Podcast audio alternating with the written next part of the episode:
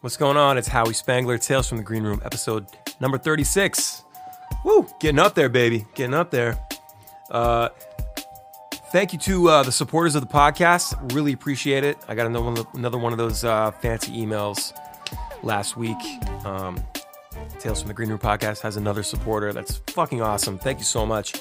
Um, if you want to learn about how to support the podcast, uh, go to talesfromgreenroom.com and hit the button that says support the podcast. And you can pick 99 cents, 4.99, or 9.99 per month. You can cancel anytime. Um, really, it just goes to help me pay for like admin- administration, administrative costs, right? Administrative, that's right. Uh, you know, like website and things like that. And uh, eventually, one day, if I get enough supporters, it can you know, just upgrade the gear. You know, I want to get better mics for for doing uh, stuff while I'm on the road. The mics I have right now are pretty pretty shitty, so the quality's not that great. So I don't I don't really like to do it when I'm on the road, and I'm on the road for weeks at a time sometimes, and uh, it'd be nice to get one in here and there when I can. And it's a great opportunity for me to chat with other bands on the road as well. Um, so uh, you know, all that helps. Um, so thank you very much to everybody that's already doing that. And uh, yeah, uh, thanks to everybody that came out to the Reel Big Fish shows. Had so much fun. Finished up last week uh, with a couple of our own shows, some headliners in uh, Stanhope, Jersey, and uh, DC. Um, both shows went really well. Thanks everybody that came out to those. And now we're on a break, which is rad. Um, but I never take fucking breaks. So here I am uh, recording this episode. I love doing this stuff. So, you know, I just want to keep them coming as much as I can. Uh, hope to be adding to the to the YouTube uh, channel as well. I've got the I'm starting to upload um, the Tales from the Green Room episodes uh, to YouTube to the playlist there as well over time. Um, so I'm, I, I one and two are up. I'm hoping to and, and 34 and 35 are up. So I'm hoping to like close the gap now as we go. Uh, so yeah, look forward to that. Um, anything else going on? Mm, I don't know. Writing new music, which is great. I love when I get stoked about a song. Uh, I always have a lot going on, and it's, it's hard to like uh, to really focus, I guess. And so, and I get blocked a lot with songwriting. And so I started going through some old uh, folders from last year, stuff that I hadn't used, and found some really cool stuff that I'd forgotten about. So opened up a couple Pro, Pro Tools sessions and started messing around and throwing throwing some lyrics down, some vocals, and pretty stoked of what I'm getting. So it's nice to get the juices flowing with that again, and um, hoping to have some some new music next year. Believe it or not, I just I just want to keep putting out songs, putting out music. I don't care if it's a record or a single or what. Um, I just have this vision of just always putting out music. I don't know. I just think I feel like it's exciting every time, and I feel like our listeners appreciate it. You know, a week after we put the record out, someone like commented on one of the YouTube audio songs like, "Hey, when's it, when when are you gonna put new music out? Love Detonate. When's the new album coming out?" I'm like, "What are you talking about? We just put it out seven days ago." You know what I mean? While I really appreciate though, I appreciate that um, that you just want to hear more music. You know, but I'm not a machine. I am not a machine. Today on the podcast, we've got Greg Shields, a good friend of mine. He sings and writes for the band Cashed Out from Orlando, Florida. Good dudes. Done a lot of shows with them. Again, I've known Greg for almost a decade. Um, written a lot of songs together, and uh, it was nice to finally chat with him. I'm surprised it took this long. But we had a good conversation talked a lot about songwriting and when he, we took him on took him on Warped Tour with us to, to sell our shit. Um, a lot of interesting stories. It was a good time. So uh, give it up for Greg from Cashed Out.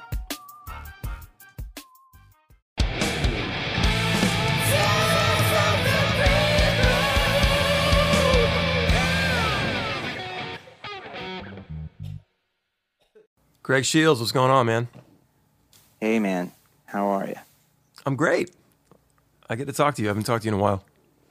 I know. We don't talk enough. No, we don't talk enough. That's for sure. You well, you don't call me anymore. I mean, you're really busy, man. You guys are always on the road. Yeah, we're busy too. So, uh. Greg from Cashed Out, what's been going on, man? We just played a show at House of Blues in Orlando. How'd it go? Nice little hometown throwdown. It was great. It was with Badfish. Oh yeah, Uh, so, you know, those shows always are nuts in a good way. yeah. So we are doing a few more dates with them.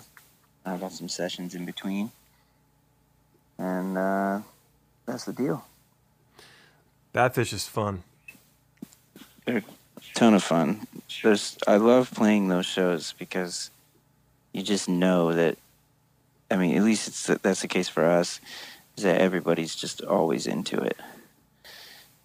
You It's know, if you, it's a built-in crowd. Yeah, It's- if you're there for Sublime's music, then in in our experience, the people really like Cashed Out. So it's a good fit. It's been that way for us too. Uh, every time we play with them, it's um, the crowds are usually pretty slamming. Um, it's like they're predisposed, like to like the sound, you know, Yeah, it's almost like cheating. sort of. It's not. It's almost not fair. Um, but it's it's good for us, you know. And uh, we I think we play other than actually Ballyhoo. I'd have to count because I think we played more shows with Badfish than anybody. it's either it's either Badfish or Ballyhoo, one of the two. We'll have to tally it up. Yeah. Have an ongoing war. I'm down with that. Yeah, nothing wrong with it. Um, there's Ballyhoo fans like cashed out too. That's they, nice. They do, man. They do. I, I see it a lot on the uh, on the Ballyhooligans page, on the fan page. Um, you guys get up, get brought up a lot. That's good. Shout out to those hooligans. They crush it. Yeah. Yeah, the um, I saw someone recently put up a a post, uh, I guess a link to um, to uh, being easy. Was just like, man, when these two guys get together, and it's true. We've written some really good songs together. We really have, man. I think we're got quite a few albums Quite the duo. at this at this point. Thank you for having me involved in all that Thanks for doing it. throughout the years. Kind of, it really got my got me started and all that. I, I wasn't even in the reggae scene at all. Not to not to generalize you guys as reggae. I know you're I know you're beyond that. We're the most reggae band around. we're the uh, we're the East Coast ambassadors of reggae music. Yeah, there you go. No, that's a that's a thing that um people definitely get.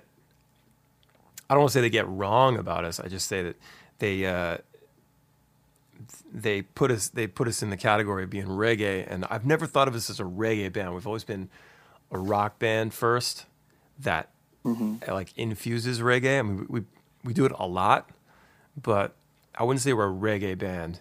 You know, um, I feel like you guys would be more of a reggae band than we would be. We definitely we are. Uh, we don't have as as much rock. We've been starting to throw it in in, in like the the outros of our set. Um, You But- guys swinging your hair around and shit.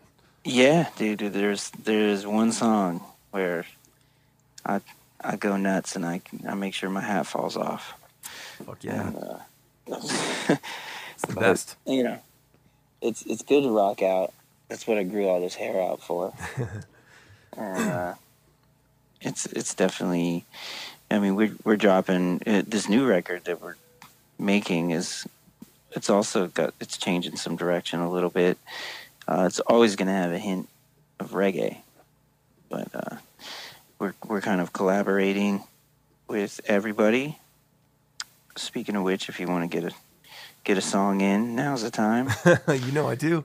Um, but we're uh, we've been doing a lot of collaboration. I, I don't know if I can say who yet, but That's fine. we're uh, we're writing with everybody. That's great, man. So, um, like writing or uh, writing and features or Um, we don't have any locked in features yet, but we're leaving room for them.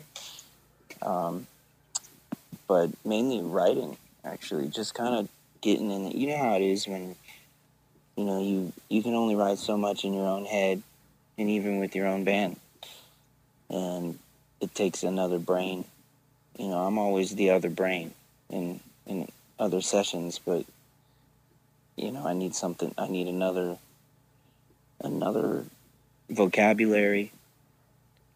Basically, when writing lyrics, you know, another sense of melody, just another another idea, and, and also the production. You know, the sound design, and you know, we have we have some songs now that have a little bit more hip hip hop in them. We collaborated with people on the West Coast, and it's got those elements to it.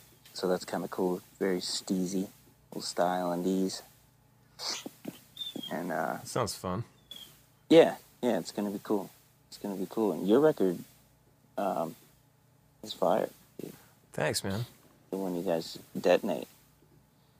That is uh, how's that doing? Is it doing good?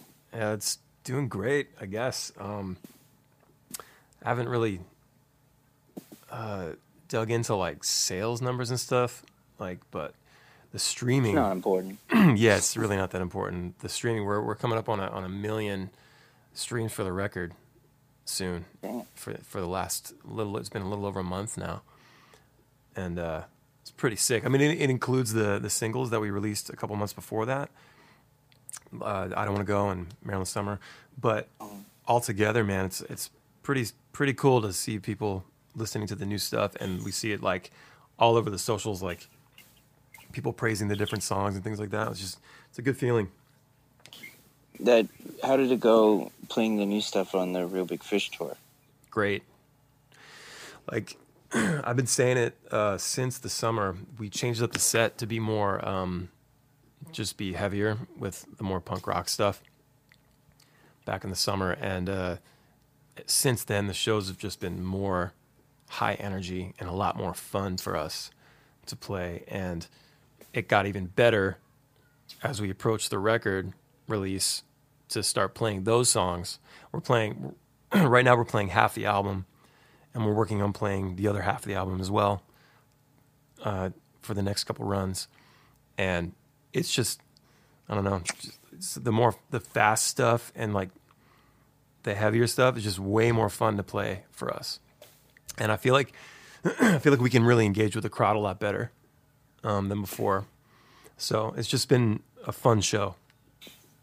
I can imagine. I know how it is when you when you start you play a lot of slow. I hate playing the slow songs in our set, even because it it's just you know you want to stay hyped all the time.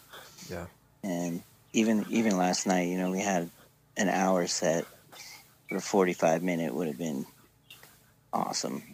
You know, I love playing for longer, but you know, you got your stronger tunes that you once they're out of the way, you start uh, you got to slow it down a little bit, and it's really hard to keep the crowds um, engaged at that point. So I, I know what you guys are going going through, and it's it's cool to see you collaborate um, even more with like with Nick joining the band now, and all of his heavy influences, and and you know Mike Stevie. Uh, and their influences together. I don't know if many other people could hear, but I could hear it, and it was it was nice for me to hear because I was in a band with those guys, and it's like it just sounds like all my friends got together and made a band, and they did. That's pretty much what happened. Well, you guys were already a band, but you you brought my friends on board, and I like that. Yeah, it was like a really easy situation with uh, with Mike. He's a great engineer, and um, he understands what I'm trying to get across in, in my from my head. And the songs were so simple this time around, where it was just like, um, there was no crazy like, what do we do? What do we do? Like, I, I don't know. I felt like once we got in there to do it, like we banged out the drums and everything. Like, pr- I think the the session with Mike was like eight days, you know, Yeah. and it was done and it was just it's that was part of the reason we, we went back to him was because um, we've worked with him several times before and the daydreams and pineapple grenades records like just that we wanted to kind of capture that sound again because we knew the songs were going to be heavy like that hmm and it just- reminded me of those days when you you guys came in and did when we were doing the pre-production for Daydreams and Pineapple Grenade, I think both times you came in with like twenty something songs and banged them all out in like a day uh, for the pre-pro.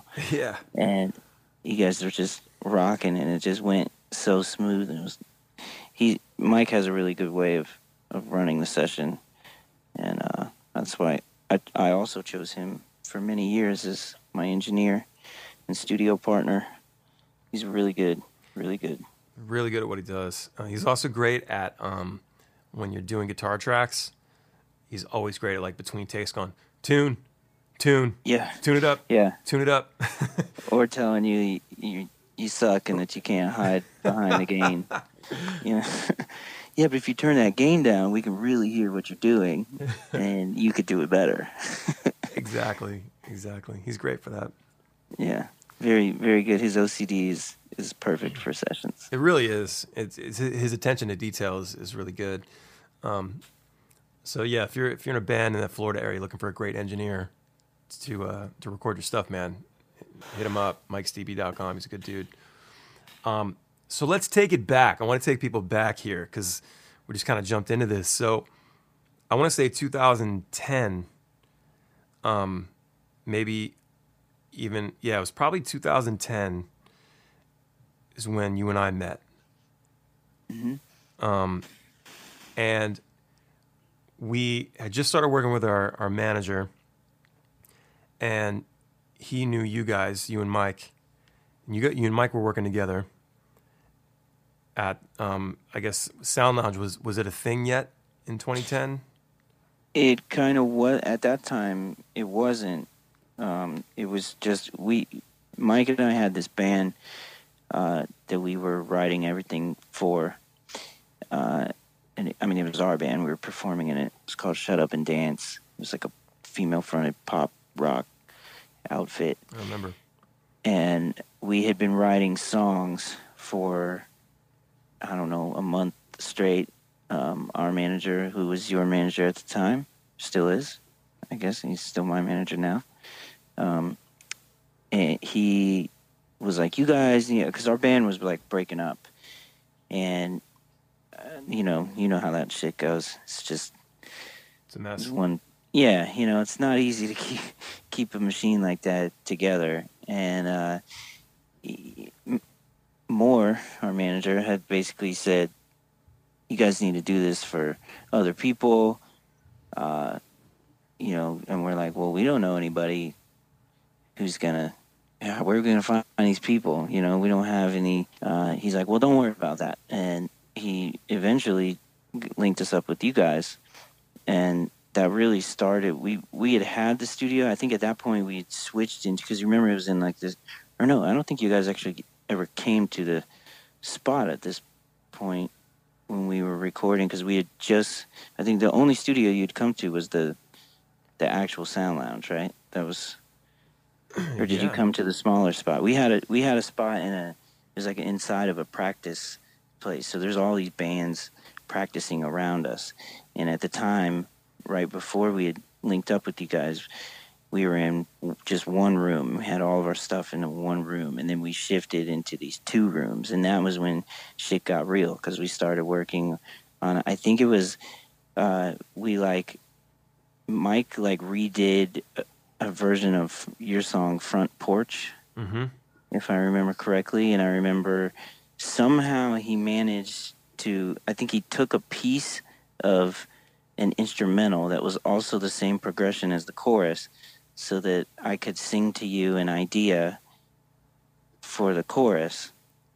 But you guys had already released this song, but we just didn't have any demos from you. Yeah. It was So- basically a way for you to like kind of show what you could do with a song.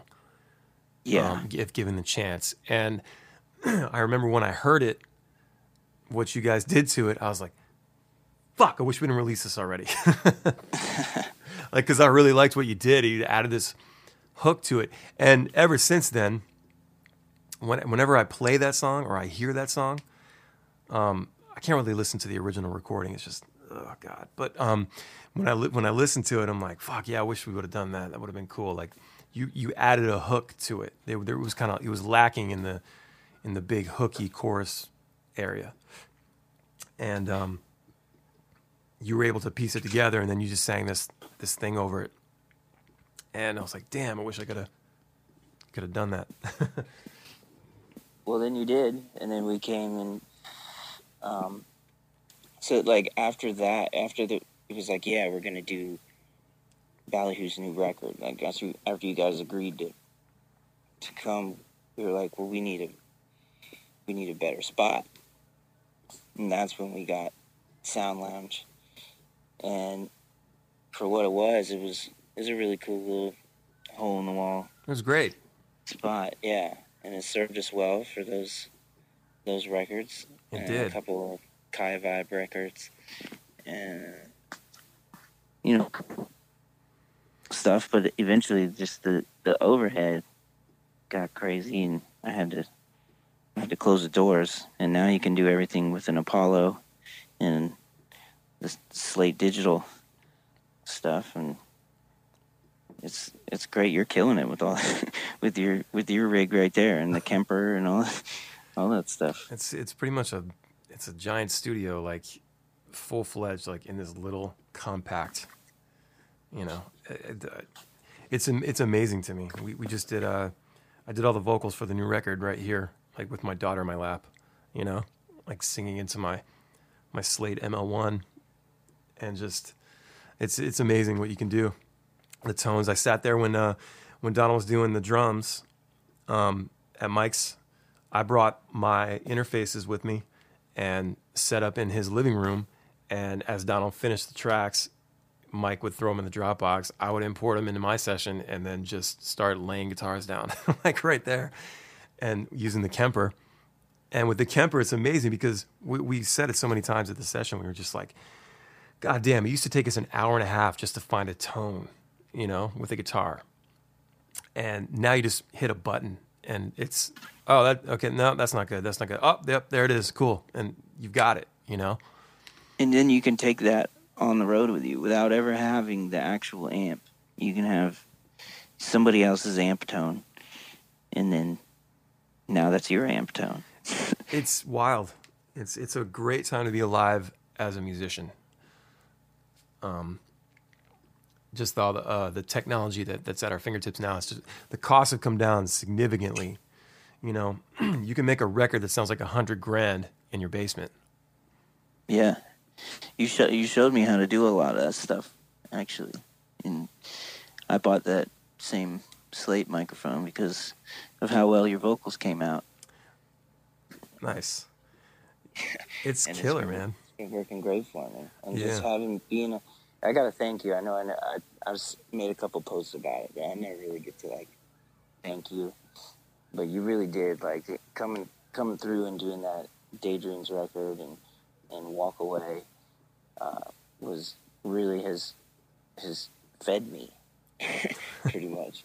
So uh, I really do appreciate you guys having faith in in Mike and I, and and even all these years keeping us involved.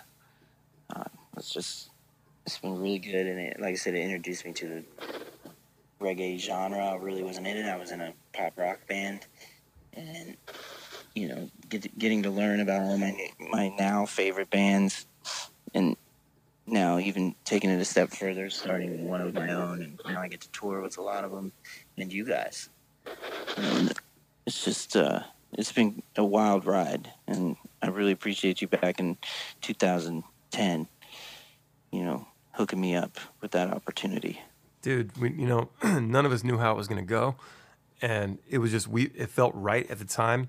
the The chemistry was there, and like you and I have like like it's I don't know how to explain it. Like our writing styles are like different, but there's some sort of like fundamental thing about it, the way we approach a song like arrangement wise and melody. Like you have different melodies than I do, but the, it's just that fundamental idea of how a melody can be so much better than like if someone as a producer like if someone if if I'm working with a band and like say Brandon from Bumpin Uglies I had him in here and we he would sing something and it would hit me funny you know and I know you have this too, where it just hits you weird, and you're like, I don't like that. Like try, and you just you just it's like it takes a second, but like you dig through the Rolodex in your head, your your melody Rolodex, and you're like, you know, try this one, you know, and Yeah. it just it just takes the song, it just levels the song up even higher, and you know, we have that same approach. Um, it just seems to work when we work together. it's really bound. It's inspiring, you know, inspiring to you know, even when you you know you flew me out to Sonic Ranch to work with Paul Leary, For the girls' record, and yeah, and you know, coming off of just hear. I hadn't heard. I'd heard some demos that you had sent, but I hadn't really got to hear anything. And just hearing like all the things that you had already come up with, and being like, all right, we got like three days, and but that's I. I've learned to work. I mean, you guys are always under that kind of schedule. It's like, all right, we got two weeks, and we got to have a record at the end of it and you know just working off of what you'd already had and and going all right if i stop his melody here where does that send me? You know where does that send send the melody? If i if it were to not go where he just went and went here instead and uh, just being able to do that and not even you know really like I- i'm on that plane i have no idea what i'm getting into uh, but it's always good. It's always been a good vibe and you know even when we don't don't care for an idea we can skip over that hurdle and move on to another one i know we wrote ross vader like three times Oh God, Ross Vader, man, that song. I remember like I was freaking out during that session. Like towards the end, I was starting to lose my fucking mind. Like I was coming apart. Like, yeah you and- did i and- wasn't going to say that but you said it so Yeah, no, it's true. I was, I was unraveling in front of everyone, and um, it was like I didn't know because the the lyrics I'd written uh, for the song, the band just wasn't into it, and um, it just oh my god, it just sent me over the edge. I just flipped out. that's always the the most the first listen you know whether it's band or management usually it's band. And when you can't win them over it's it's frustrating. It's important and vital to the process because they got to play it and they want to you always want to make them proud too because they got to get up there and stand behind it. And you know when that's always the, the struggle. So i felt i felt your pain. I definitely knew what you were going through, and you know, we got it out. And it, actually, I think at one point for that song in particular, we got their input finally, because I know they a lot of times they're they're good to tell you yes or no. Yeah, it's like this it's- sucks. but There's never like a solution. you know? Yeah. It's like, okay, well, great. Well, what the fuck do we do about it? You know? And uh, Yeah, yeah, so that kind of shit would piss me off. But um, that that's really what made me mad about that that part of the session. You know? But like, and I remember just being like, "Fuck it, you write it. Just, you write something." I was so mad.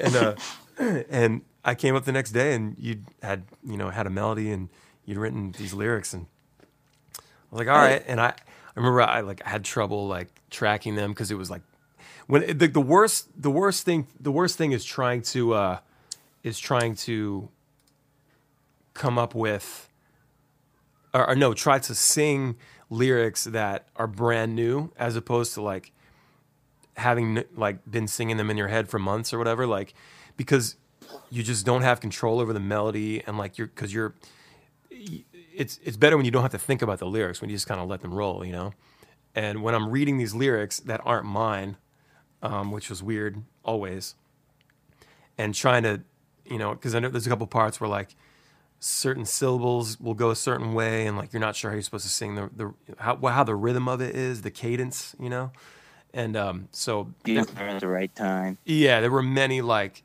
there were many like, okay, do it again. You know, like fuck, I can't get this. You know, um, so that was a doing Ross Vader was definitely like um, a, a rough part of the record for me, and uh, I have no problem singing your lyrics. It's it's when it's just that when like the pressure was starting to weigh on me. It was like, the last song on like the last day, and it, it all had to be done. And the last thing that you wanted to be doing was singing new lyrics. I totally understand that because I have to, you know, part of my job. A lot of people don't know. You know, they hear producer, but they don't know. That's a very widely used term. It is. But in my production, I'm a lyric and melody guy, and so I'm constantly rewriting lyrics with artists, and I have to um, make them do it like 72 times before they hit their sweet spot in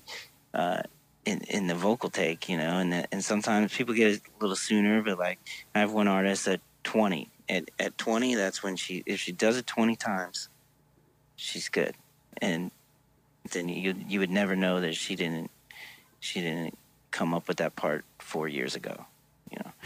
And it takes a little while, and the, the pressure was on. And but I think I, I think the fun part about that song in particular was because I got in the shower. I remember I was like, "All right, guys, you're driving Howie nuts," and he, I was like, "You." He's just saying yes or no. I was like, I'm gonna get in the shower, and you guys write down all these things that you want, you think this song should be about, and when we get out, when I get out, we're gonna piece it together. And I was so shocked because I thought they were gonna keep playing video games, and and they didn't. They they, I came to a full sheet of paper, and all I had to do was glue it together, and so, I was that was really fun to like collaborate with the whole band, and I know we have in previous records, but not like that, not on the words. And it was it was really cool to to get their takes on on the greed and corruption. you know, it turned out great. It did. It turned out really great. I love playing with you guys too. Yeah, that's um that, that's become like a like a fan favorite. Um, and then of course the Reel Big Fish horn section, just those dudes crush, you know, and just made it, just took it over the top. It just went soaring, you know. Um, yeah, yeah. Always a good process. I love those dudes. Those guys are great, man. Matt, Billy, John, amazing. yeah. Um, so, uh, so yeah, so I remember um, it was uh, from that 2010. The first time was it was I think it was at that bar in Daytona. Do you remember the name of that bar? The Ocean Deck. No, it wasn't Ocean Deck. It was um, Daytona. Yeah, it was like a biker bar or some shit. Yeah, it's the Ocean Deck. No, it wasn't Ocean Deck. It was. I specifically specifically remember we were like playing in the corner and like Ocean Deck's got that horrible like nightmare load in situation. Like it, it wasn't yeah. it definitely wasn't that. Yeah, and this place. It, I don't know if it was right on the beach or if it was a block over or something like that, but um, I can't remember the name of it. It was some bar. I can't. Ah, but anyway, um, that's where I met you guys, and you took me to the car and you showed me what you did with the front porch. I was like, wow, that's really rad. I like that. And so we went and did pre-production on two songs. We did "Sam Wrong" and "Last Night," and I still have the original rough pre-production versions of those songs, and it's so weird to hear oh, them. Wow. Yeah, it's it's so so weird to hear them compared to the, what the record would be, and um, yeah, and I remember just feeling so good about it, you know. And I remember with last night, um, I can't remember what I did exactly in the chorus then, and you were like, "Wait a second, try try this." Like I was like, "All right," and then I tried that because and we add like a added like a lyric or two to kind of make the syllables line up, and I was like, "Fuck, that's way better." You know. I think I remember you were trying to you were trying to go last night. Think I fell in love for the last time. It, like that's were, what it was. Yeah, it was like a little sooner, and I just wanted to space it out so that you came in on that on that downbeat.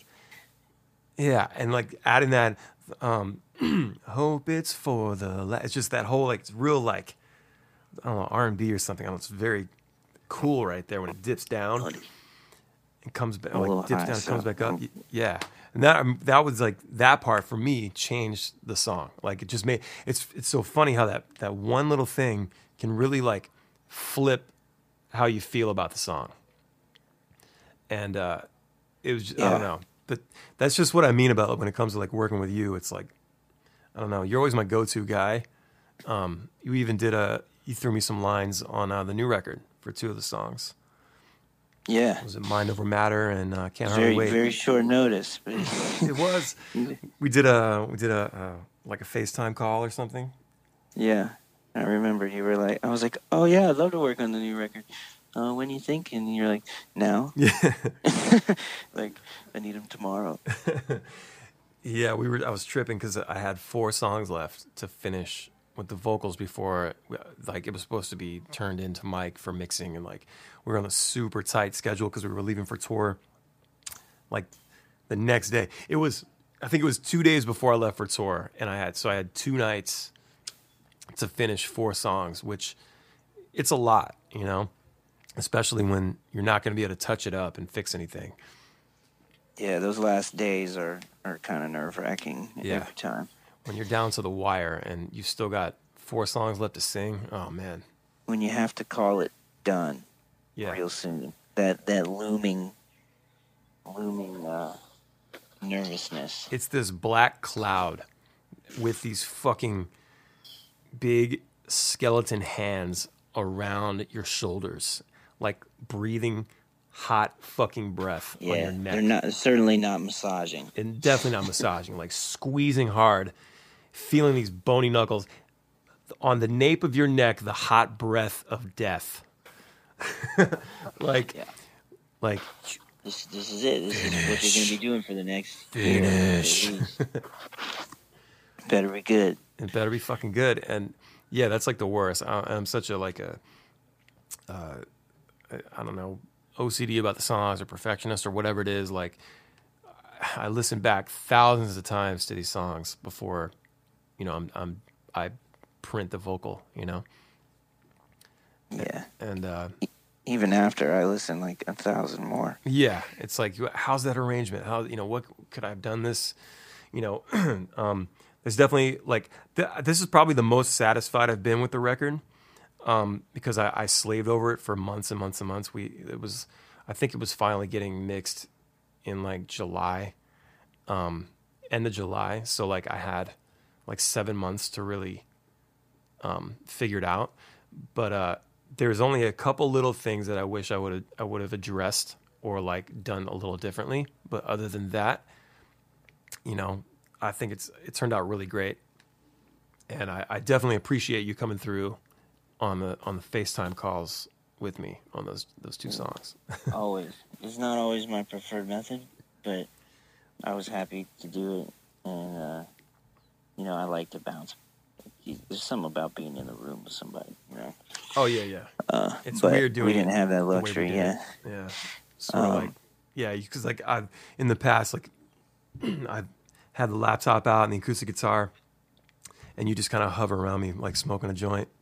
Yeah, like Yeah, figuring it out. how- there's a video of that somewhere. There is, yeah. I think We're in this tiny little room at the Sound Lounge. That was my office, and that was that was what we did. I called it a Studio uh, C. Yeah, it, that was a fancy name for it. It was a, it was an old utility closet. Yeah. I'm just And stuck in was- the corner. Yeah, that was just where I had to, you know, quickly come up with stuff, and there's a lot of noise going on in the other rooms. So, Yeah. but yeah, that was that's the method, and you know what? It it just it works. You know, I like to pace around and come up, get inspired by the music, and and just add to it. I kind of get to join your band for that time. Yeah. You were definitely like the uh the fifth member. That sounds funny. Imagine, can, you, can you imagine if you had five dicks? Dude, I was, uh, you, you know, somebody, I was, I was talking with Scott from Stick Figure, actually. Speaking And- of five dicks, Yeah, no, uh, I'm gonna get to why I wasn't. We weren't talking about dicks at all. We were talking about um, how my vocal range and how I always come in on the high stuff, and I never really explore the low range. And I've I've never done that. I, I do I do. It just for me it doesn't sound good. and that's what I told him. But then when I went home, I started thinking about it, and I was like, but I have this high range. Oh, it just came out right there. uh, I have this high range, and it's like saying, if you had two dicks, wouldn't you? I mean, you'd use them both, right? you, you wouldn't just not fuck with one of them. Yeah, I think you're right. I mean, yeah, you definitely would. I mean, Yeah, so five dicks, I can't imagine. I mean, you're on top of the world at that point. yeah, there's nothing could stop you. It seems like a lot to weigh you down, though. Uh, yeah. Would it be like five times the the Would you still have one sack of balls? Yeah. It would there be Oh. enough to go around? Yeah. Would you have then have to have ten testicles? Just one giant sack of 10 testicles? Yeah, it'd be like the spiders. You know.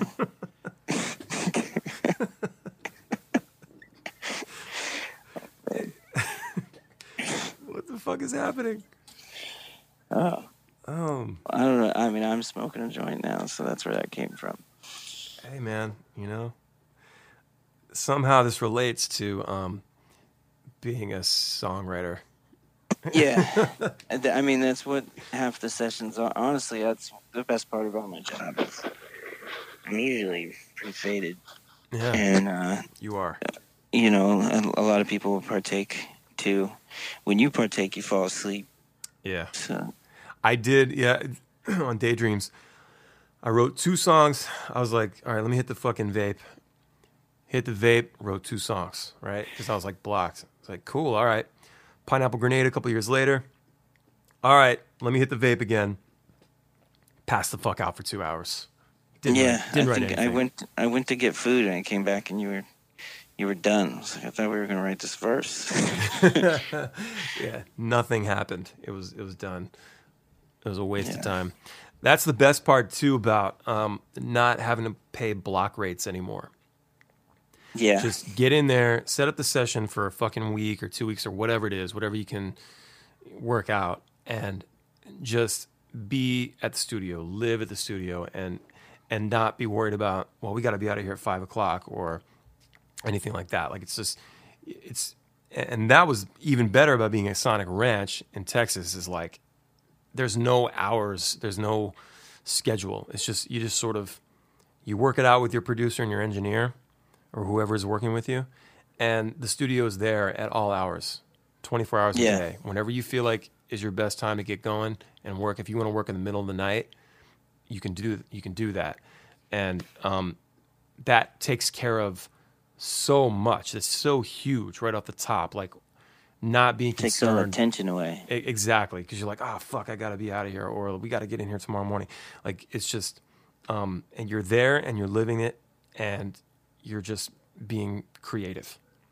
That's what I I gotta I gotta plug this spot that I'm at right now, which is Orlando Band Camp, and they that's what I come here to do. Is that I've been holding sessions here, uh, and it's it's right on a lake, and we just I book bands for five days.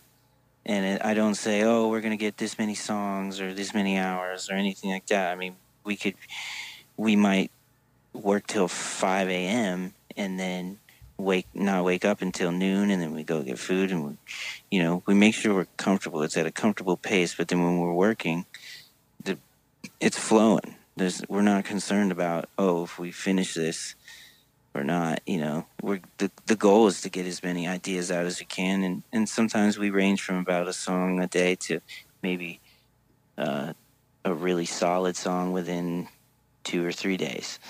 It just depends on the uh, what what's coming in but uh, it's a great way to work. I've been doing with uh, nick my keyboard player or not my keyboard player our cashed out's keyboard player i don't own him uh, but uh, he is really solid um, at engineering and, and whipping up these reggae beats or rhythms i guess as the kids say Yeah, rhythms with a D, two D's actually. yeah, yeah, and uh, he's he's just a mastermind at that. and the collaboration has been going really well. So I've, I've got a few bands that I've been working. I think. Wait, aren't you going out with Propaganda? Yes. Uh, we just worked with them, Oh, right on. and that went really well. You'll have to hear those tunes. Good. Get them to show you. Yeah, I'm sure I'll hear them. Um, but that was uh, the process has just been so smooth when you don't have to worry about the clock. You know, it's just it takes all the stress away, and you just know that like if you don't finish, or, you know, maybe you like two out of the three songs, and maybe you're good with that, or maybe you want to have more songs and write them in that same fashion. Okay, book another week. It's not a big deal. We're right in the heart of thing. You, a lot of bands got to come through Orlando, so it's in a good location when you're here, your family. I love that. Orlando mm. Band Camp. Is yeah. That, is that the place that killed our trailer or tried to kill our trailer? Listen, you you killed your own trailer. We the gate has been harmless, and I pull my trailer in and out. I don't understand time. how I was going, I was driving, never stopped one time. I was driving and the motherfucking gate started closing. And I was looking to the right at the time because it was our trailer's like really wide and it was pretty much the the, the width of the driveway. And I was looking in the right mirror. I just glanced over to make sure I, I was good on that side and then boom. Like it was fucking crazy. So, you know, whatever. But The moral of the story is, fourteen feet trailer. It might be a little excessive. uh, no, I don't. I'm not really sure. I wasn't there, but there is a nice reminder of that incident every time I pull in the gate. Every time we fuck that It- gate up, yeah. dude. I, I'm pretty sure the gate. I mean, what's that? How do people? You should see the other guy. yeah. Yeah, dude, no, the, gate- the trailer's gate took pretty, a beating. pretty fucked. It's like fucking holes and dent. Like, oh my God. Brand new. Not a brand new trailer, but, you know, it was still looking nice. not anymore. That's all right, though. Yeah. That's all right. I, I don't hold a grudge. It's fine. I just wanted to make sure that was the Yeah. right place. Well, if you want to come back and fix the gate, we won't be mad. I'm kidding. It's gonna stay, but you should still come back. You guys came through when I wasn't here. No, I and I would like to be there when you know when it's not three in the morning. And it's like I would like to get there and like because it was like after a show, we just wanted to go to sleep. You know. hmm Which it also bands can do, too. It's, it serves as a It's a big spot. yeah. There, we have a room with like or a couple rooms with nine beds in them, and uh, there's plenty of room. Usually, plenty of parking, and you just got to go through the, the gate a little quicker than Howie does. All right, whatever. Uh, so I think people need to know about your hustling skills, dude. I think it's a lesser known thing about you. Um, you know, people know you write good songs. They know you're a good singer, and you produce a lot of bands.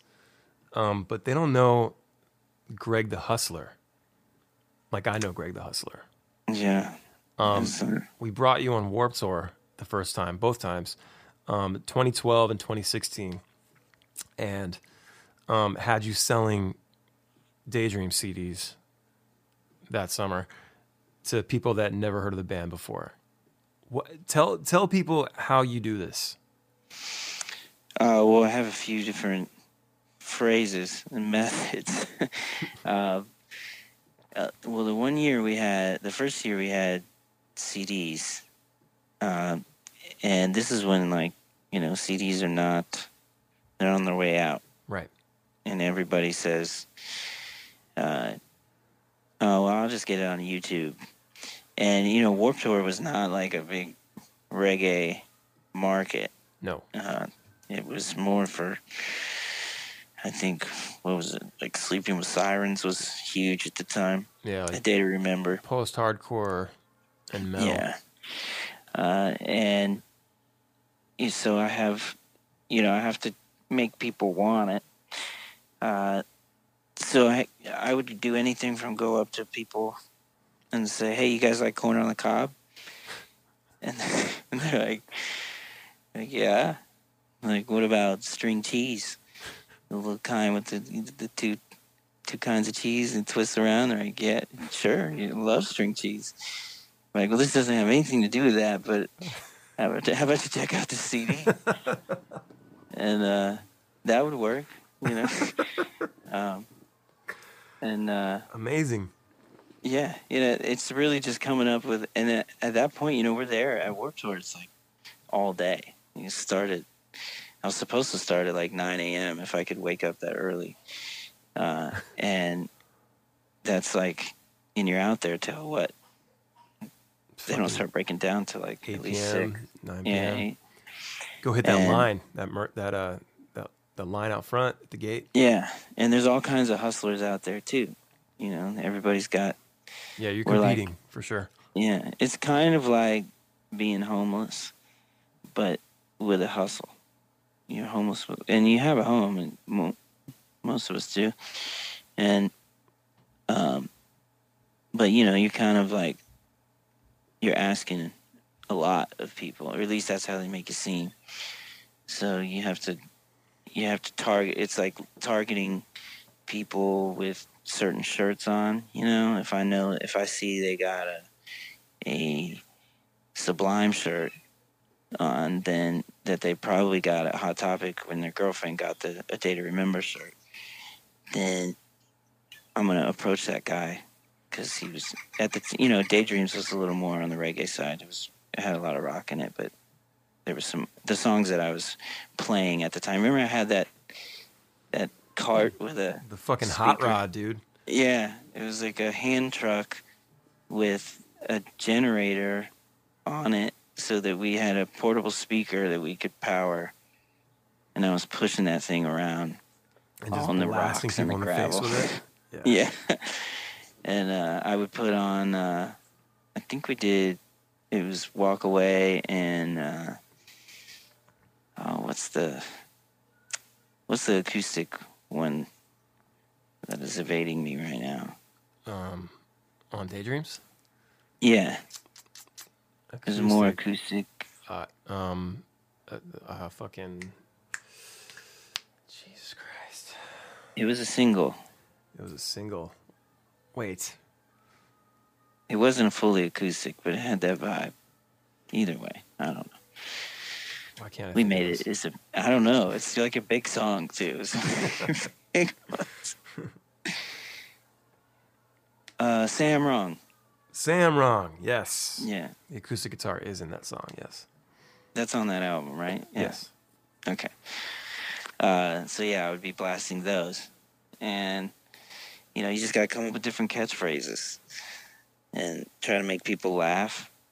That's pretty much the only way to sell CDs these days. Is to get them, or you gotta slay it at a show. But you guys only had 20 minutes to do that, and that was the only times I didn't have to say anything. I just hold up that sign and said, "Ballyhoo Music here." Yeah, we made those giant signs with the broom handles, like Yeah. the big fucking uh, not poster board, the presentation board. I guess they're like the little. It's like a. It's like know, thinner than half inch, poster half inch thick or something like that.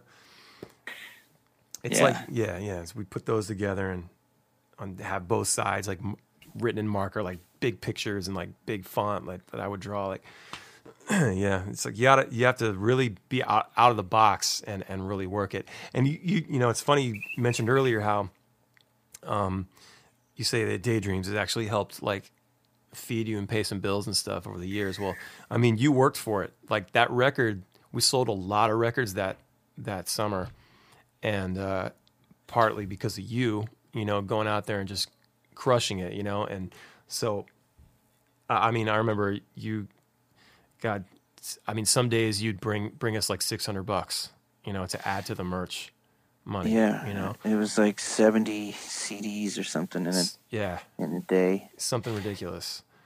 And um, Yeah. it was fucking great. And being on Warped Tour, and you know, n- we weren't making a, a lot of money on the show that year, so any and all money was just like fucking great to add on top. You crucial. know? Yeah, it's expensive to tour like that, and um, yeah. What was the one thing you used to say to people? Uh, eh, what was it? You, hey man, do you, fuck, what was it? Well, there's a lot of them. I think the one you always liked was the. Uh, I'd be like, "Hey man, you wanna, you wanna check out the CD?" And they're like, "Nah, I'm good." Like, what are you good at? Not, not, not checking out CDs. Dude, yeah. It's fucking perfect, man. It's, it's perfect. Any band Yeah, would be lucky to have would be lucky to have you out there uh, hustling their shit for them. So it's insane. Yeah, you guys. I don't do that anymore, for unless it's for my own. Um, For your own uh, gain, right? yeah, you guys got uh, you guys got some good hustle out of me. But I was just proud of the record, you know, and I wanted, to, I knew that people weren't gonna hear it unless we put it in their hands, and I, I was a huge fan of Warped Tour, and just because I knew, actually, I didn't, you know, I didn't invent that hustle. It was, uh, it wasn't invented, but it, uh, Mayday Parade actually inspired me to do that. I had I had gone on a few warped tours before, and I didn't I couldn't even get in. I was just singing acoustic to people to their cars as they leave, and uh, we were I had did that in it with Nick um, from your band, Nick Lucera. you guys used to roll uh, around in an ambulance, right? It was an old ambulance that I was living in, and um, we were like, that was the ticket because I, I knew that Mayday Parade had sold, I think it was like ten thousand copies, and they had a whole van full of people and a trailer full of CDs from their label. Uh, so I didn't have that luxury. I think I, I remember actually Mike Stevie was pissed because he barely I don't even think he made his investment back. He invested to print. I think we had 500 copies of our CDs, and we sold every last one of them. But it wasn't on a Warped Tour. It'd be like at gas stations and whatever, just to get the the money to to get to the next thing. That ambulance had a huge fuel problem. It was all clogged in the gas tank, and we had to we would go like 500 feet and I had to f- switch the gas tank over. It had two gas tanks, and you have to switch it over every like 500 feet or so. Jesus, really? only- yeah, we could only go like 55 miles an hour. Oh man, And five hundred mm-hmm. feet. I, I feel Jesus like Christ. that. I mean, I didn't have a tape measure, but know, if that's what it felt like. So you just you you, just got your hand on the on the knob. You're just flipping like every fucking Yeah, minute. it was a little toggle switch that that had been put in there, and uh, it was, you know, it was it was rough. Nick Nick slept through most of it, but um, Nick sleeping? Nah, yeah, I didn't know how he did it. There wasn't any AC in there. Nick's a sleeper. Yeah, he just he slept through most of it. But we had, I mean, we everything from getting robbed to, um, you know, blowing tires and just meeting random people who had radio stations and all kinds of. We could make a movie off of that track, but that was where it came from. I was just inspired by. I wanted to sell ten thousand copies, even though I had five hundred, and uh, we I did that. And so to come on the Warped Tour with with you guys and actually have that laminate and like get fed every day was just like I was in hog heaven. I could I could the selling was the easy part. You were part of it.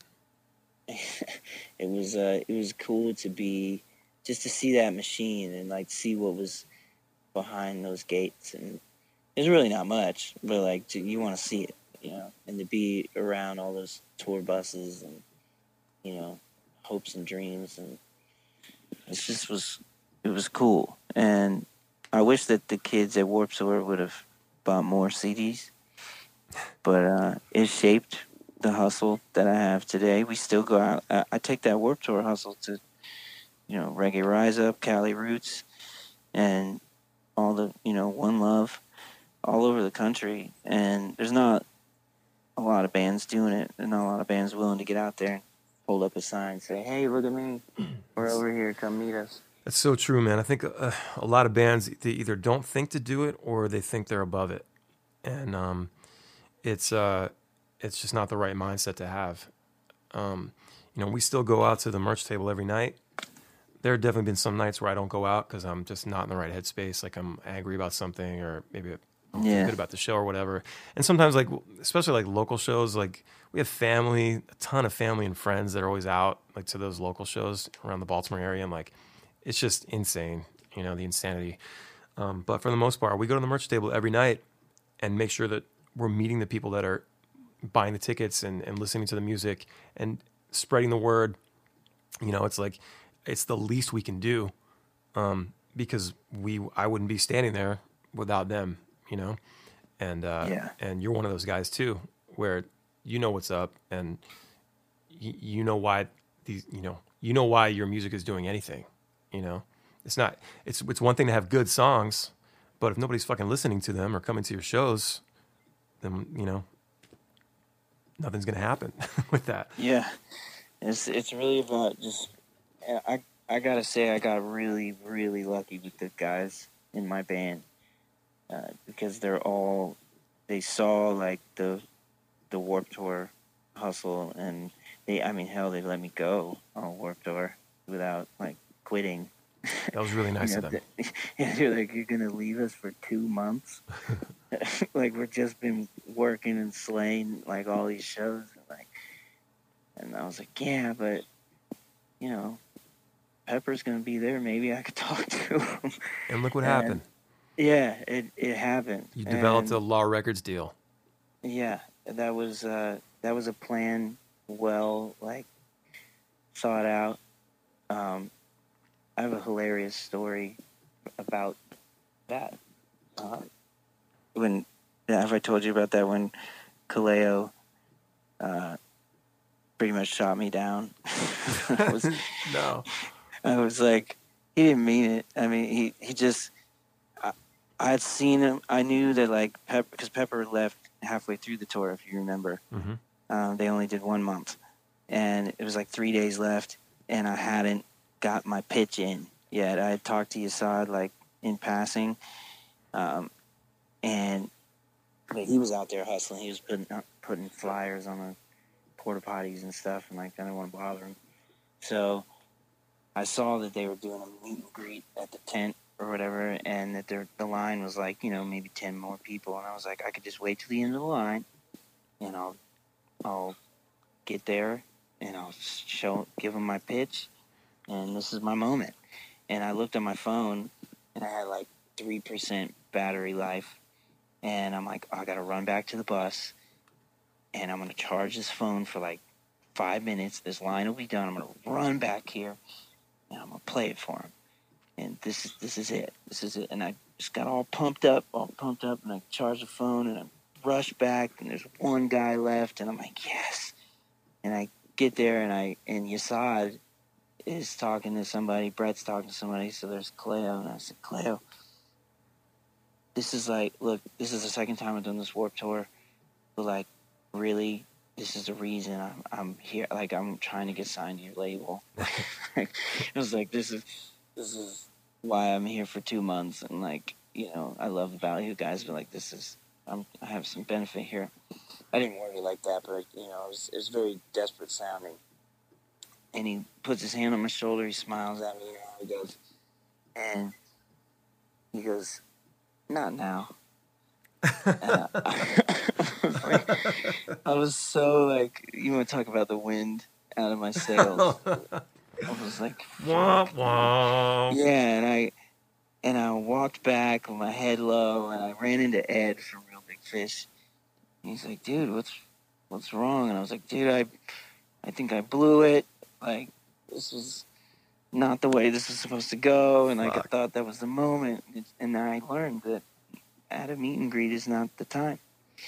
And and I almost was like arguing with Kaleo. I was like, "But you guys are leaving, and this is." You know, I'm not going to see you for God knows when. Like, how is how is there no better time? And he's like, he's like, I'm I'm gonna listen to it. And so it's their last show. He sees me backstage and he goes, I'm gonna hear that song. And I was like, oh yeah, sorry, fine. Whew. and uh, they play their set, and I go walk around and I see him like about to get in a taxi or whatever, and I'm like, all right, this is it. So I go and I I said, Are you ready? And he goes, All right, what am I listening to? And as soon as I said, This is my band, he was like, uh, uh, he's like, I'm about to get on a plane. You really want to listen to it? You really want me to hear it? Just email it to me. And I emailed it to him, and I still never got a response to this day. I love you, Kaleo. I know you love me, but that that was how that happened, and, it really and I, I ended up just bonding with Yesod in in your guys' back lounge one day, and and uh, now everybody's going to bombard Yesod, but that's how you do it.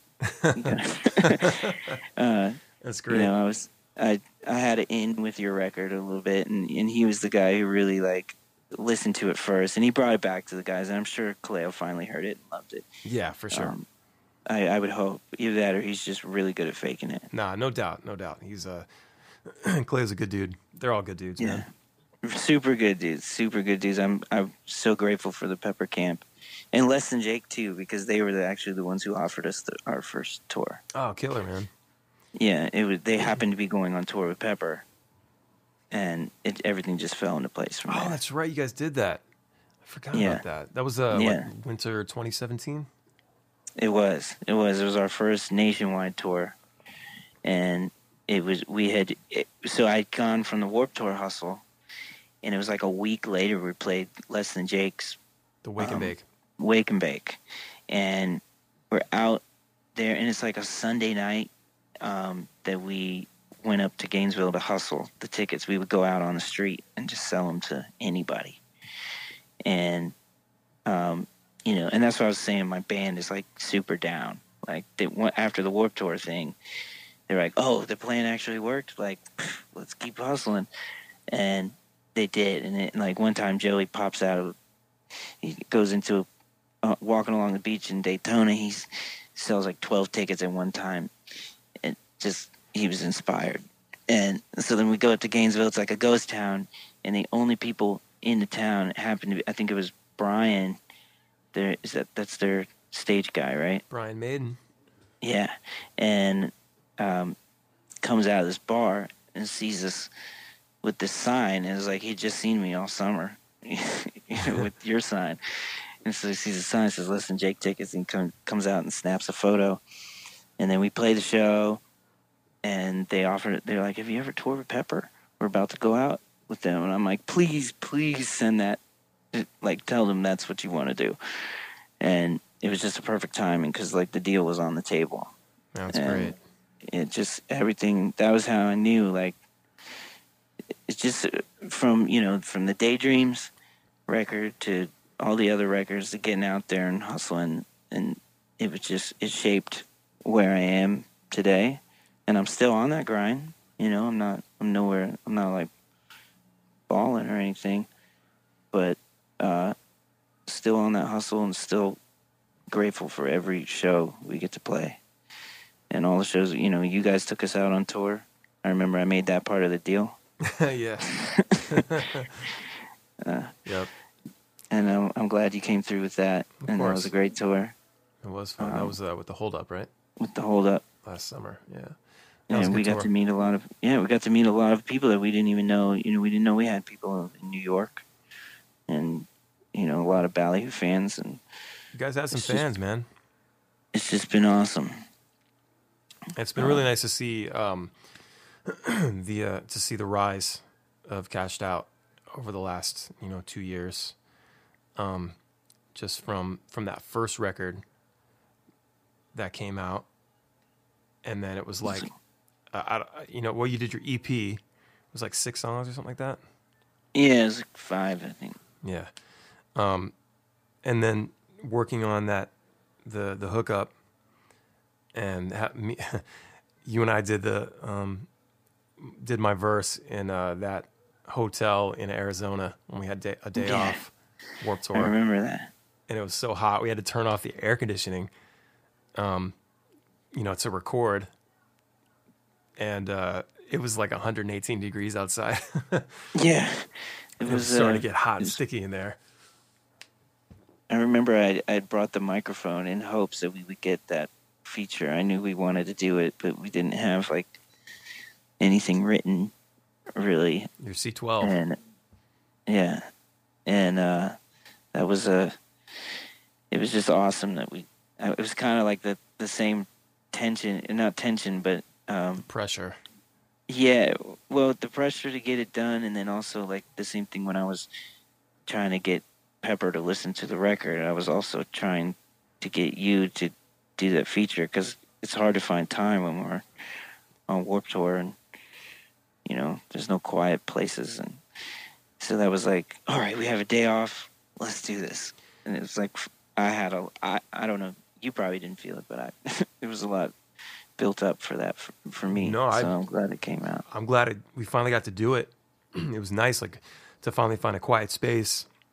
And I guess the guys were out getting food or something. It was like early afternoon, I think, when we did it, and it was just you and I in the room. So it was like perfect. Right, we we might have an hour to like get this done. Yeah. And uh, that's about all it took was about an hour, just kind of writing, throwing throwing ideas back and forth, and and then we had the C12 right there, and I think I we did we use your Apollo or maybe we use my Focusrite or something, but like it it was crazy, man. It's just just another example of um, technology and having it right there and just being able to do. I mean, it sounds great. Like when you listen to the song, like it sounds great. You wouldn't you wouldn't know that we did it in a hotel room in Arizona. You know, it just sounds like we did it at a studio or something. It's it's wild to me. I, I'm honestly, it's like I can do my job out of, you know, sick spots like this, you know, any Airbnb or, uh, you know, right here on the lake at Orlando Band Camp. It's it's it's uh, amazing.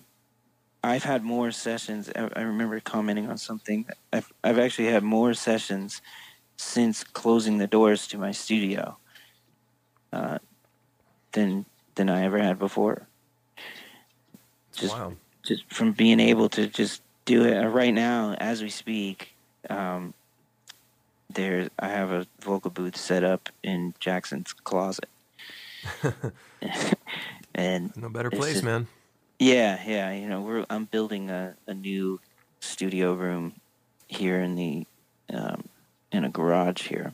It's gonna be cool. It's got a little lake, lake access as well, and so in between, I don't have anywhere to record at the moment. So we're, I can set up at Jackson's. I can set up in a in a hotel room if we need to. It's just gonna be a little warm, but uh, it's just amazing to have those tools and to have all the all the gear that they have at Sonic Ranch. I just have a digital version on my laptop. Um, there's nothing like recording into those boards, but Right. um, you know, to get the ideas out and you know get to that mixing stage, it's it's so cool to be. To, it all fits in a box. It's so wild. Yeah, Yeah. just being able to do all that, anything you want, throw down an idea. Like I used to have to like when I lived in my old apartment, um, when we only had my son, we had to move when my daughter came along because there wasn't wasn't enough bedrooms, not enough space, you know. And so there was no extra room for me to do like have a, a setup. So whenever I had an idea and I wanted to actually, you know, I can always go into my voice memos, you know, my voice notes on my phone, but I, you know, I like to have some quality and like really kind of flesh it out and see, you know, I just I want to hear the end result pretty quickly. I'm all about instant gratification, and I used to have to go and set up in the closet. You know, again, great place because there's clothes hanging up. It's a pretty pretty dead room. Um, but then I got to get the cables down. I got to hook it all up, and then I had no idea what I was doing. So I was I'd spend an hour and a half troubleshooting, you know, every single time because I, I just didn't remember how to. I couldn't retain information on how to like properly gain stage and do you know do all the things you got to do, and wonder why I can't hear myself and all this bullshit. And by the end of it, I didn't feel like doing it anymore. You know.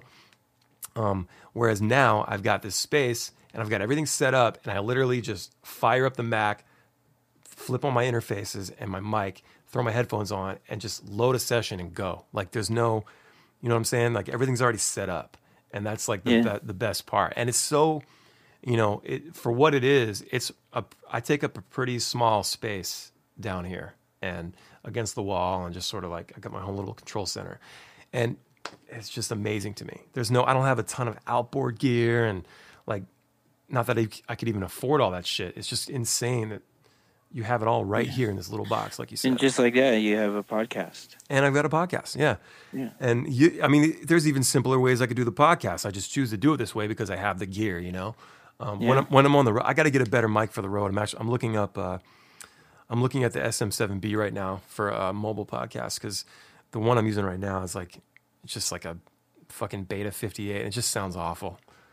Uh, I need something. the SM7B, you can't go wrong, especially for the price. It's it's a great mic. Yeah, it's a good mic. It has um, it's got the built-in uh, uh, uh, built-in pop screen, and it's also um, like shock mounted all inside. So like it's just one piece, so you can just hold it up to your face, right up to your lips, and just talk, and it just sounds great. Yeah. So that's, That's- definitely the next purchase. I want to get two of them. That's the problem. Ah. yeah, they're fucking expensive. They're like four hundred dollar microphone. Well, in the microphone world, that's not real expensive. It's not that expensive, no, definitely. But when you have you know no budget, it's like fuck, Yeah. you know. Getting two is hard to justify. Yeah, exactly. So you're spending almost a thousand dollars, and then it's like they want you to get, they want you to get that cloud lifter too because it has pretty low output.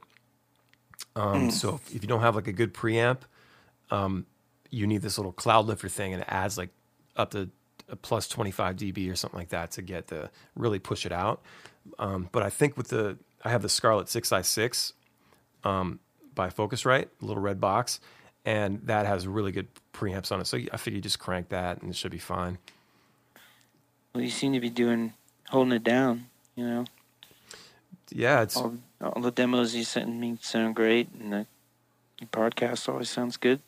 thanks, man. Yeah, I'm, I'm just uh, I'm always trying to make it sound better, and I'm always I'm always watching like YouTube tutorials about compression and like mix bus stuff, and just just little subtle ways, things that I can do to just make things sound better, you know. And eventually, I'll learn all this shit, but you know, That's that's the way of the world now is YouTube. So it is, man. It is. And lynda.com, anybody, L Y N D A, L Y N, yeah, L Y N D A.com, lynda.com. Dude, you can learn anything on that website. Like, dude, I sat there for, I got a three week free trial uh, back in like at the end of like 2014, I think. And I signed up and just three weeks solid, dude, just all day, all night would watch core. I would take entire courses about compression and EQ and Pro Tools and like how to like how to do all this stuff. And I learned a lot. I was actually able to learn a lot. And so over over like the over that winter into 2015 is where I learned most of the stuff that I know now. And then I've just been building on top of that. I remember that because there was a lot more demos coming out of you. yeah. yeah.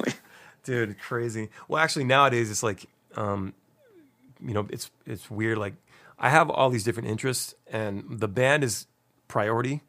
Um but then I take that under the umbrella of like songwriting. I'm always writing. But then I always like I like making videos. I'm doing this YouTube channel. I'm like I like making the podcast. So my time is starting to get like divided a little bit.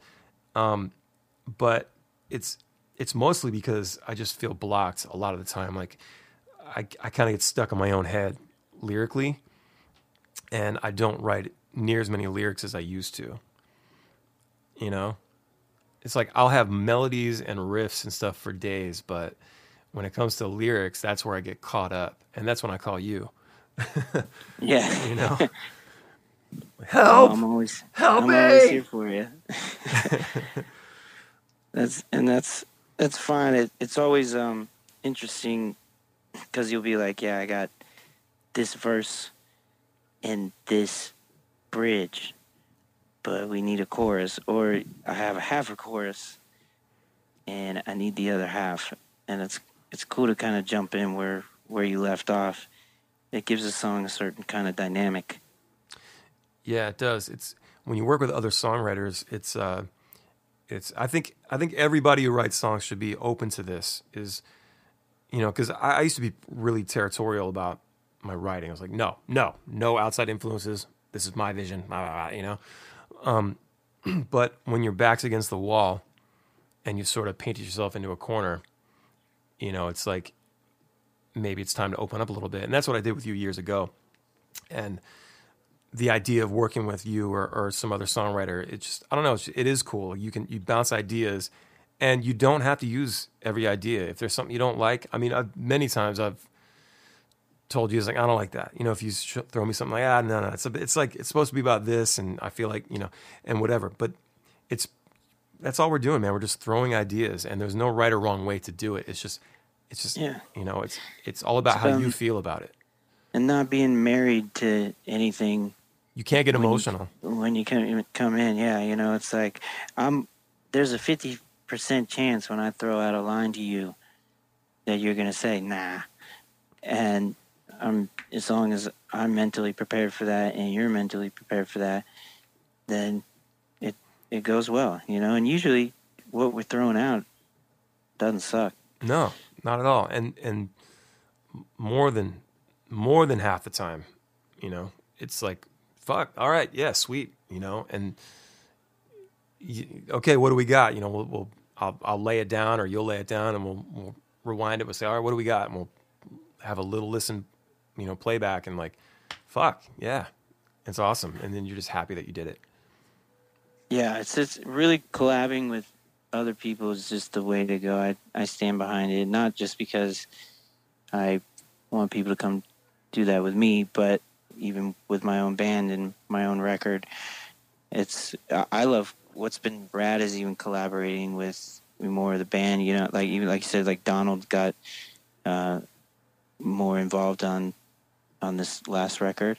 Mm-hmm. Um, I mean, he's always been involved, um, but you know, it's like when he just was like, "Let's do this," and that's not how he comes in. But you know, I mean, that's he was excited, Yeah, and um, you know, working with excited band members and and you know, like bringing in Nick, our keyboard player, was a game changer. huge. He's really good. You know, yeah, he's he's just a machine. He was writing his own songs before that, and That's great. uh, so to to get his mind in on it, and Jackson has become this gnarly writer, um, just from you know working. When he came in, uh, we started this band because he just had these sick riffs, and I was like, "Please tell me that you don't have words for that." and like, you're, this is not like some project that you're already doing and whatever. And he he was like, "Dude, I." I can't write words to save my life. And I was like, yes. And, uh, but that changed because he, he, the more we wrote, like now he's like bringing in whole songs. And I'm like, well, damn, I wouldn't really change much of anything on this. Let's, let's cut it. That's great. And yeah, I'm, I'm really proud of, of him and, and the rest of my band too for all the, all the time that they give, they give cashed out. It's really, it's something to be said. And you guys, you know, are a lot of inspiration because that's that you know two of my guys are from Maryland, and that's what really got because I did that Daydreams record. That's why he was willing. I was like, if you're willing to put in this work, and you know, we we could we could pitch to Law Records, and we could we could get something done. And he was like, dude, I love Ballyhoo. Let's do this. And it's just been rad, man. It's, again, it's been wild ride. Yeah, and like I said, the the growth over the last couple years for you guys, um, I feel has been really, really good. And there might be, there's definitely going to feel like moments of like where you you feel like you're plateauing or something, but that's just part of it. You know, it's like it took us years to kind of get any sort of like uh, to get put on the map, I guess. And you guys, you guys have have already kind of done that. Um, I- and there's so much there's so much room to grow, and uh, it's it's just fun to like see that. And um, and I think just like anything else, it takes time and it just takes a lot of work, which you've put in a lot of work already, but it's going to take even more work. And uh, don't don't make it don't let it um, get you down. Like when you feel like things aren't going the way you'd like, it they will. It's just like there's, you know, it, it it's it takes time, you know. And I think a lot of bands and a lot of new artists need to understand that coming up. It's not just going to happen. You got to get out there and really work your ass off, um, and meet people, and you know, obviously put out good music, but uh, always that's, be that's step one. Yeah. That's the Have- first part. have a product.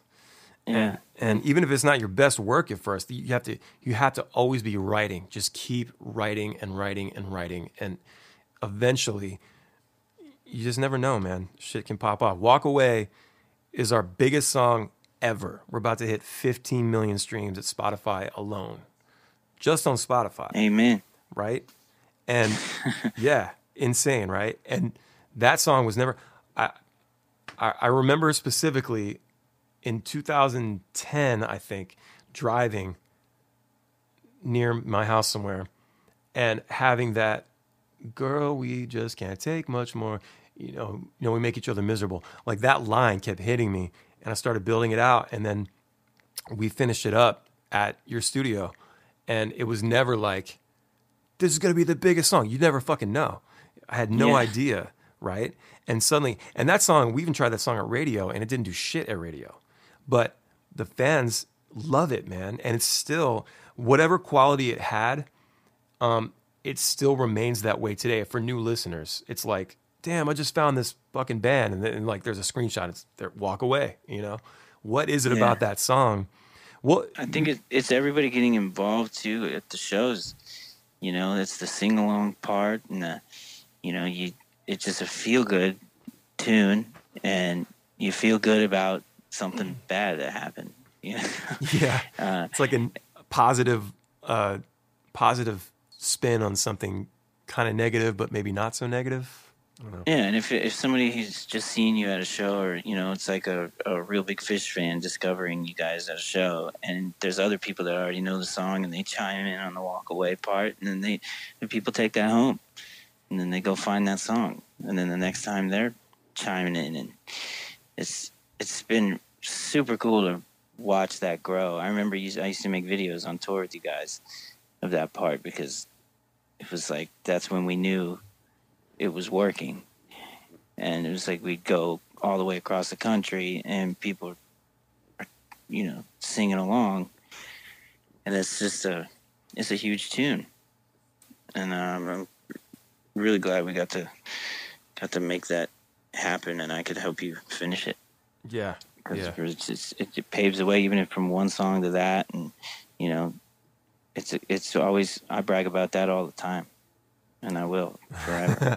and i will continue to do so until i'm dead yeah. um we should maybe do that one time like get together on a podcast episode in the future and like deconstruct a song like any kind of big song not necessarily our songs maybe even like the biggest songs that we love Yeah. you know?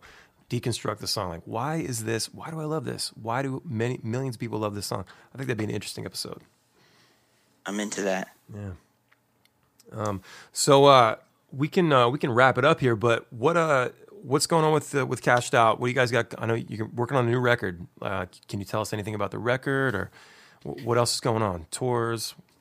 Uh, well, the record we are writing, that's kind of our main goal right now. We just got off the road with K-Bong um, and Vana Liya, and we are we were going to go on tour with Sun-Dried Vibes, but they decided to take a break from touring. i saw that Um, so, you know, everybody needs it at some point. Um, it's, it's rough out But- there man yeah, it's hard out there for a pimp, as they say. as they say So, uh, so that actually was, you know, we were ready to go and stoked to see our fans, but we could definitely use the time to write the record. So that's what we're doing now. It's our main focus.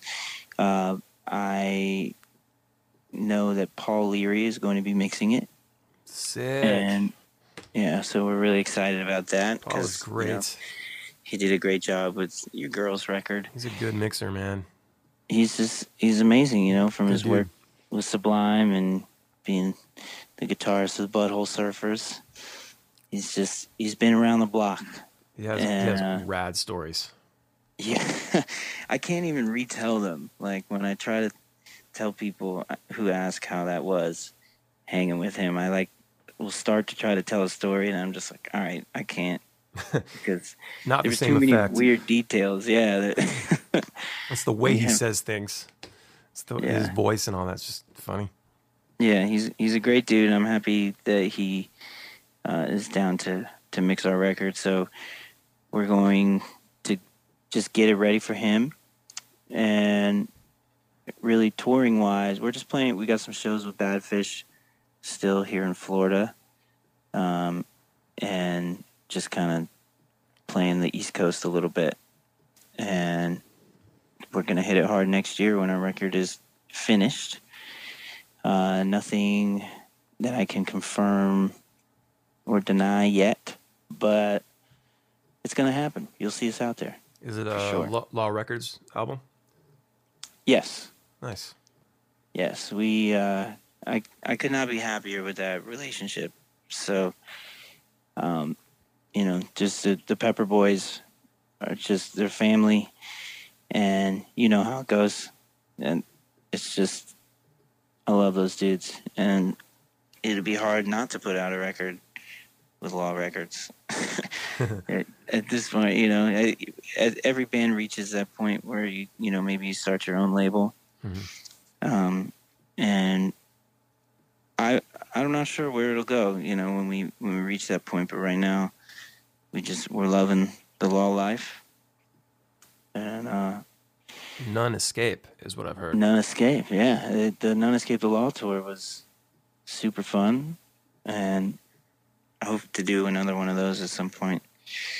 Um, but th- it really is what what they're doing for the the, the reggae scene and the not so reggae scene is just it's huge, and we love those dudes. I can't I can't say enough good things. Yeah, they they are good dudes. They they took really good care of us um, with the Daydreams record, and it's, it's been an awesome relationship. I still talk to Yesod um, from time to time, and uh, we just put out the vinyl. We, we re-released the uh, Daydreams record on vinyl, and Oh um, yeah, you gotta save me one of those. Oh, for I want sure. one for the wall. yeah, definitely, um, and uh, yeah, pretty rad. But um, Everybody should go get that. everybody should go get it. Vinyl, baby. Um, well, shit, Greg Shields. Um, thanks for uh, thanks for coming on the show, man. Yeah, thank you for having me. Shoot the shit. I hope I didn't get too distracted. No, happen. no, no, no. It was it was good. it was good. Um, I think people are gonna enjoy this this episode. Um, getting to know you a little bit, and uh, yeah, man. Um, well, it's great to hear uh, you're working on new records. Yes, I want to do a song with you, um, and uh, let's definitely do some shows in 2019. I'm looking forward to all of that.